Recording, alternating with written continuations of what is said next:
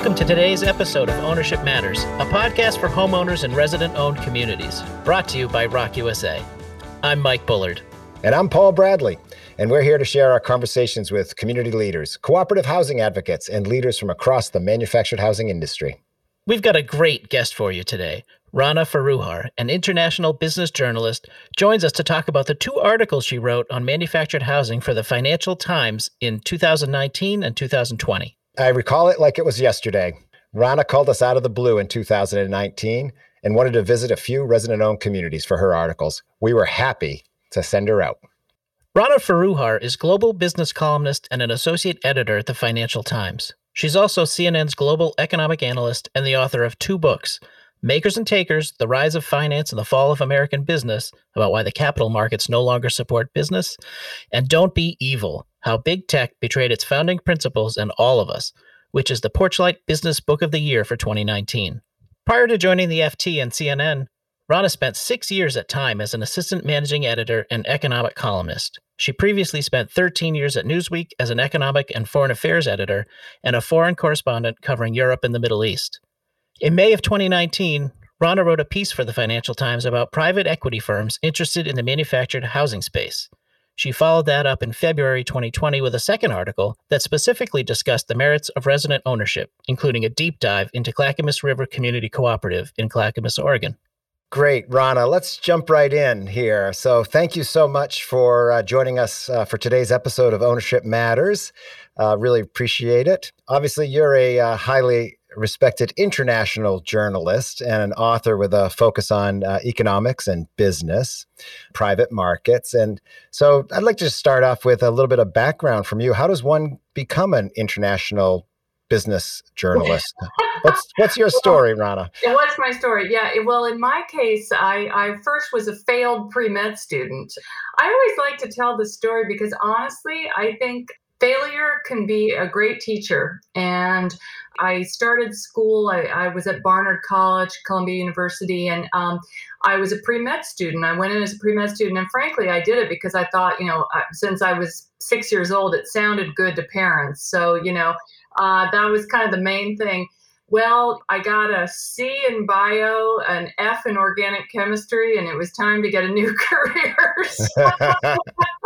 I was not, I was, I actually did not have a great science base. I had gone to a pretty, pretty poor state school in a rural area in Indiana. And um, I always read a lot on my own. And so humanities were a little, little easier for me. So I, I shifted over and became um, an English major. And I ended up graduating, needing a job, finding a job at a magazine, and becoming just really enamored of the, the culture of journalism, the, the ability to be curious about new things every day, the ability to meet fascinating people and hear their stories and get to tell their stories. And that's how it worked for me.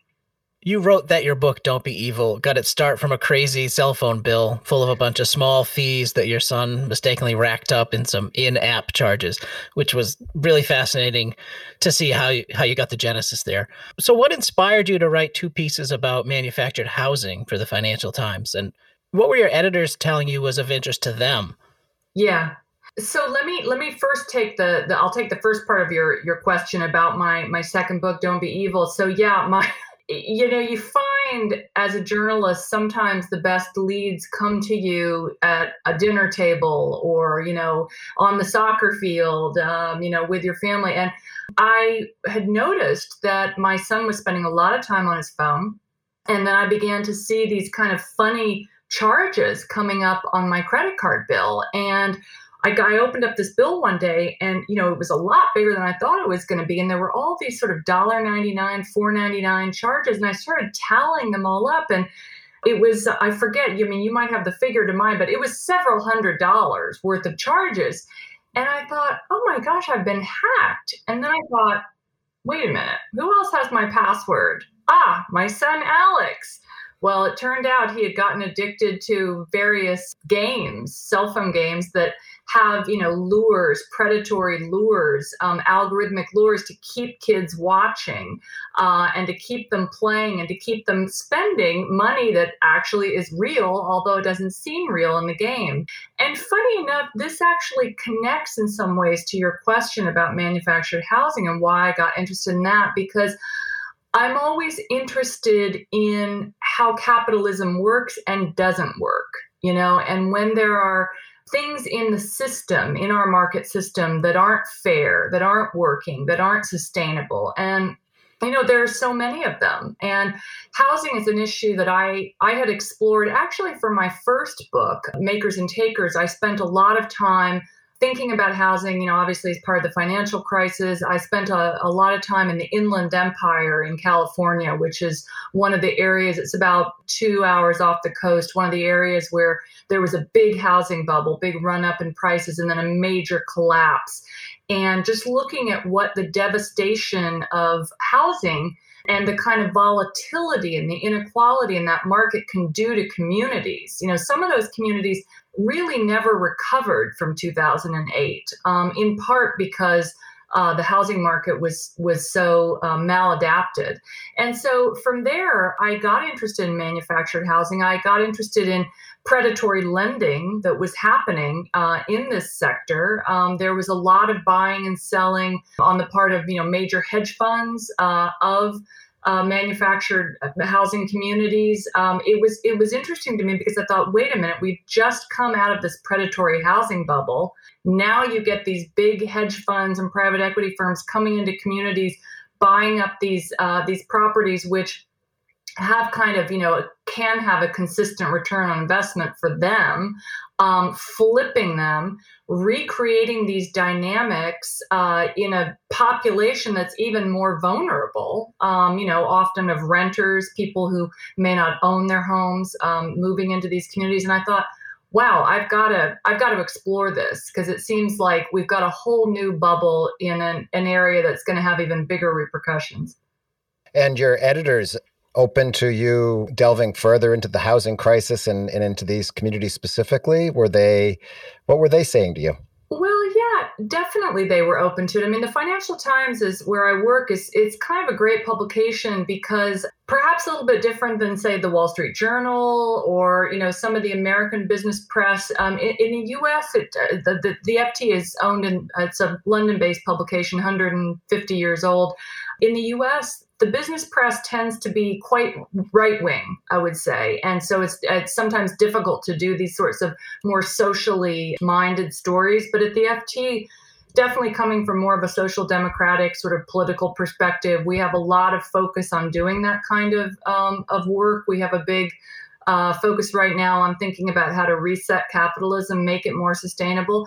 And from a purely kind of investor self interested perspective, there was a lot of concern about where are the risks in the system right now. I mean, it's it's it, the, these investments that might seem to have very little risk actually might hide huge risk if you look at this you know population of vulnerable people who are in a cycle where they might default you could have properties going under, you could have knock on effects within the community. I mean, this is something that's very interesting to the readership. Excellent, Rana. Thank you. I want to return to uh, the two communities that you visited. You called out of the blue and were interested in taking your scratch pad to a couple of resident owned communities. And you visited members at Halifax Estates Cooperative in Halifax, Massachusetts, as well as the Clackamas River Community Co op in Clackamas, Oregon. So, with your pad in hand, what did you find when you visited those communities?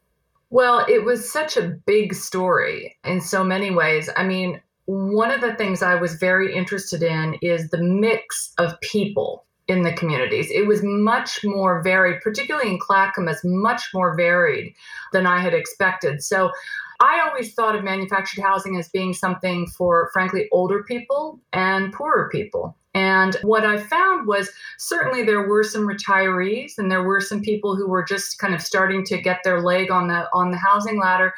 But there were a lot of people that basically just decided they wanted a different way of life. They wanted to spend less money. They didn't want to be, um, you know, working as hard. They they wanted to have a community in which responsibilities, ownership, rights, and privileges were shared, and that's something that is. I think really quite profound in a way that's happening in America right now. I mean, there's um, so much vulnerability, so many, uh, and particularly in terms of housing, very, very bifurcated, right? I mean, you have baby boomers holding a tremendous amount of housing wealth. You have a lot of millennials that can't get on the ladder.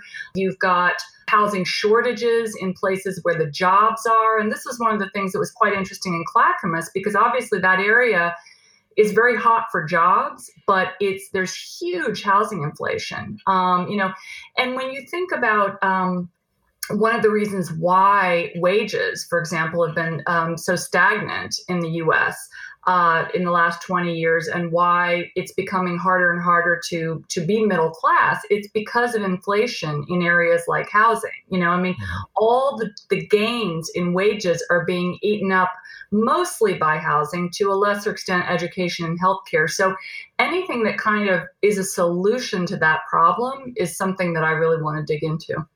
Mm. And you visited, uh, you were talking earlier about uh, uh, hedge funds and buying up communities. And in Clackamas, uh, you visited some uh, uh, budding communities. Mm-hmm. What did you What did you find there?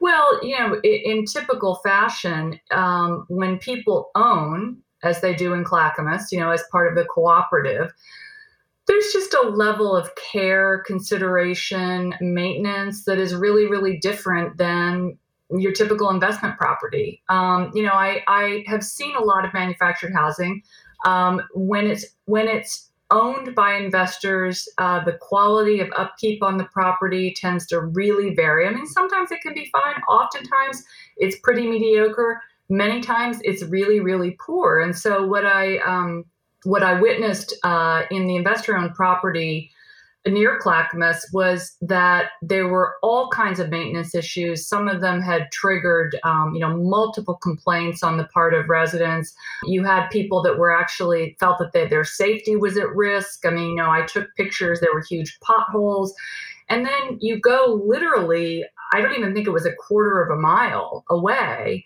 And you see a property that is entirely different, in which this cooperative structure is allowing asset gains to be shared. And by the way, the the property value um, uh, had had gone up, um, and I looked in the, the the city logs had gone up quite a bit um, more at the the cooperative owned property. So it was just really interesting to see how two properties literally in the same place could have entirely different economic trajectories. Rana, the, the people you met and who you talked about just a second ago about choosing to live in, in a co-op for for a whole host of reasons. Do you see that anywhere else in any other any other situations where it's comparable or is, or is this unique? In other in other housing paradigms you mean? Yes. That's a really good question. Well you know it's funny. I mean i live in brooklyn new york and one of the things that's interesting to me is you know, co-ops, cooperative apartment buildings are, are quite common in New York. They're not so common in the rest of the country. I didn't even know what they were, frankly, until I moved to New York. But that's essentially what a manufacturing what a what sorry what a manufactured housing cooperative is. It's a co-op. Mm-hmm. and in new york co-ops that's prestige housing right? I mean you know you have to apply you have to show your financials you have to show that you're going to be an upstanding member of the of the community you know you're sharing um, tax costs heating costs things like that. It's creating a kind of resiliency for this in this case um, you know one apartment building but it's the exact same paradigm in the manufactured housing community. And it's sort of interesting that there's still, I think, a great deal of prejudice in terms of thinking about you know mobile homes that's kind of a you know people will refer to um, mobile housing in a way that's kind of less than derogatory but actually i mean i was fascinated just by some of the nascent discussions that i was hearing about um, how these community owners in these manufactured housing properties were coming together and you know to develop shared child care or shared elder care or you know potentially coming together to investigate things like could they come could they um, uh, be part of a sort of a cooperative or a collective for for healthcare um, in the way that say you would if you were part of a freelancers union or or a company that that buys healthcare right. um, so that kind of sense of shared risk and ownership is, I think, uh, really a model that I expect is going to gain steam in this country. I think uh, one of the stigmas that that the members of these co-ops face, particularly when it comes to the time uh, of purchase, right at the outset, is well, there's no way these people can manage this multi-million dollar business. They have no experience doing that. And you know what we find and what the members themselves find is well, we sure can. You know, there's all sorts of talent out there, and, and so they, you know, you you have the you have the board and they take care of things and they make the rules and they vote on rules and the budgeting and all that. Did you get a feel for any of that? Oh yeah. Well, I mean, if you want something done, hire a senior with a lot of time on their hands. You know, I mean, some of these people, yeah, you're talking about retired professionals, teachers, nurses, engineers, you know, people, these are, um, you know, well educated, thoughtful, intelligent people who many of them, uh, certainly at Halifax, being a little bit older, I was really impressed that they had time to really sit down and dig into paperwork and train themselves and, uh, you know, get the resources that they needed. That was uh, very obvious to me. I didn't have any sense uh, that there was a you know a lack of ability of anyone to manage this. I think that there was um, at Clackamas. I know I spoke to a few people that felt like, gosh, in the beginning, wow, this is big money. This is sort of a big, big deal. We're talking about millions of dollars here that we're going to have to, you know, come together. We're going to be part of doing this this deal to underwrite this property, and that's kind of daunting to people.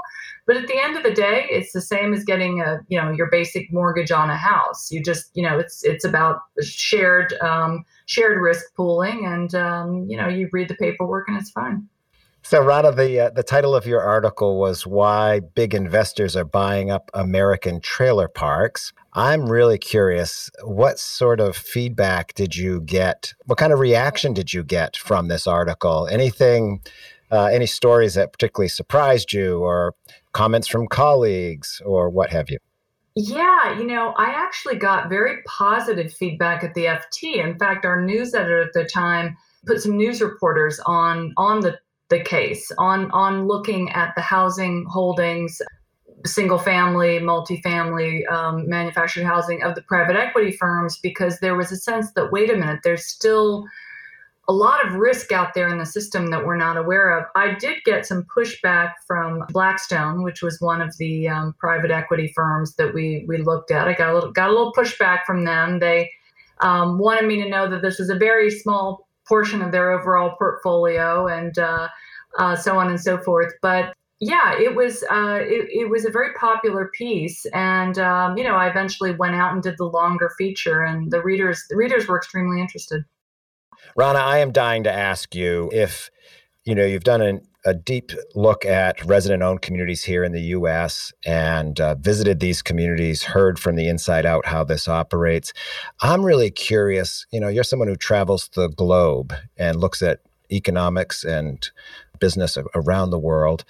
Do you see this kind of community led effort where, in this case, homeowners, volunteers are coming together to build, to buy a community asset and manage a community asset for the benefit of the larger group?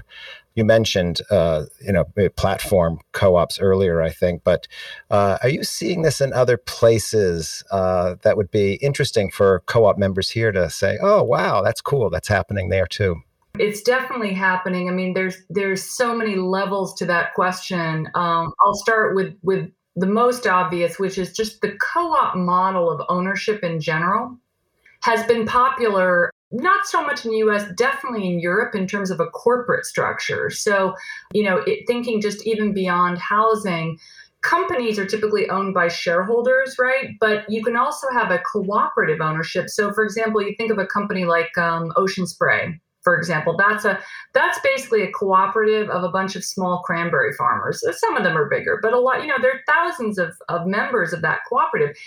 That allows a kind of a wealth sharing that typically can't happen in the sort of capital structures that we have in the market right now part of that is you know s- similar to the ways in which resident owner housing can be difficult to to nail down land ownership can be difficult to nail down. It's been difficult to start cooperative companies in america. I think that's going to change. I mean if you just look at the biden administration and the the new um, appointees janet yellen in particular i mean she's a labor economist.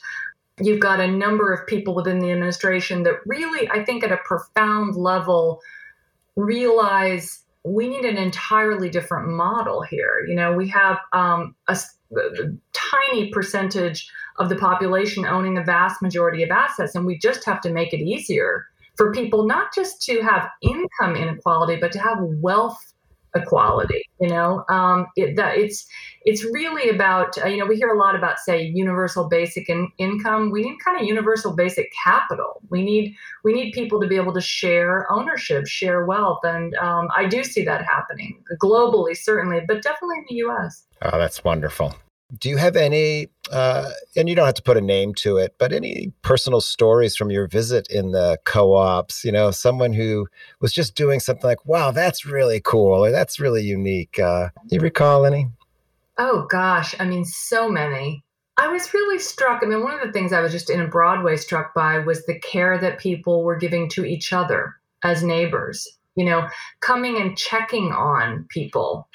You know, the shared shared tasks just you know the community yard work doing this stuff together. That's a big deal you know? That's like a block association or or you know any any kind of a, a community that comes together. But there were there were all sorts of individuals doing fascinating things. I mean in clackamas one of the things that was so cool is that you had this property right on the creek and the riverbed there, and there was a lot of land that was being developed by the co-op, and that they were working with uh, local, the, the sort of state naturalists, and and making sure that the the riverbeds were being maintained, that you weren't having erosion, that the kind of you know land conservation was sustainable. And that was really actually in sharp contrast to the neighboring investor owned property where you had just terrible problems. I actually saw one of the the houses there that I visit visited was literally the backyard was starting to fall into the creek because it was not being properly maintained and um, you know there wasn't that kind of tight interaction between all right we're going to make this property beautiful for ourselves and for the cooperative but we're also going to um, invest time and energy and work with the city and state and you know you, you just a, a far away investor owner is not going to put in that kind of time. So, Rana, what's next for you? Oh gosh, well, I am working on my third book and it's essentially about the reset that's going on I think in our in our political economy right now. Um, to put it in very broad brush terms, I think we've had for 70 years a pendulum that has swung too far towards uh, Wall Street, away from Main Street. Um, you know, there's vast inequality. We've lost a lot of jobs. There's very little income growth, and I think the pendulum is now shifting into um, a really a, a, new world. And I think that there you're going to see a lot more remooring of wealth in local communities. Um, so the book is called The Homecoming, and it's going to look at some of the new policies, new technologies, new economic ideas that are going to sort of, you know, be a part of this new world. So hopefully it'll be a hopeful book. And when should we look for it? It'll be out in fall 2022, so right in time for the in time for the midterm elections. Wonderful. And if and if the homecoming uh, needs a vignette of a resident-owned community, please look no further than uh, these inspiring communities because they're doing some incredible things out there. You've, as you've just cited. So, I may well take you up on that. So, yes, thank you. Thanks for having me. And thank you very much for joining us on Ownership Matters. Rana, be well. Take care. Thanks so much. And there it is, our interview with Rana Foroohar. Wow, that was really fun. I was really interested to hear her reflect on uh, what she saw and experienced. You know, that's what journalists are trained to do. Uh, I'm not surprised, but really, she what she witnessed, you know, real engagement, connected communities, people working for the betterment of their community, that true sense of ownership that you experience when you visit a resident-owned community. The members of Clackamas River and Halifax Estates should both be proud. I sure am. Yes. And it was great to hear that her articles in the Financial Times were so well received and so popular. And I'm definitely looking forward to her new book. Speaking of her articles, Mike, uh, we've linked those in the show notes of this episode. So be sure to check them out, everybody. And if you've enjoyed our first few episodes, don't forget to tell your neighbors about it. Send us your thoughts on this episode by emailing ownershipmatters at rocusa.org. That's ownershipmatters at rocusa.org. Until next time. Thank you very much. Be well.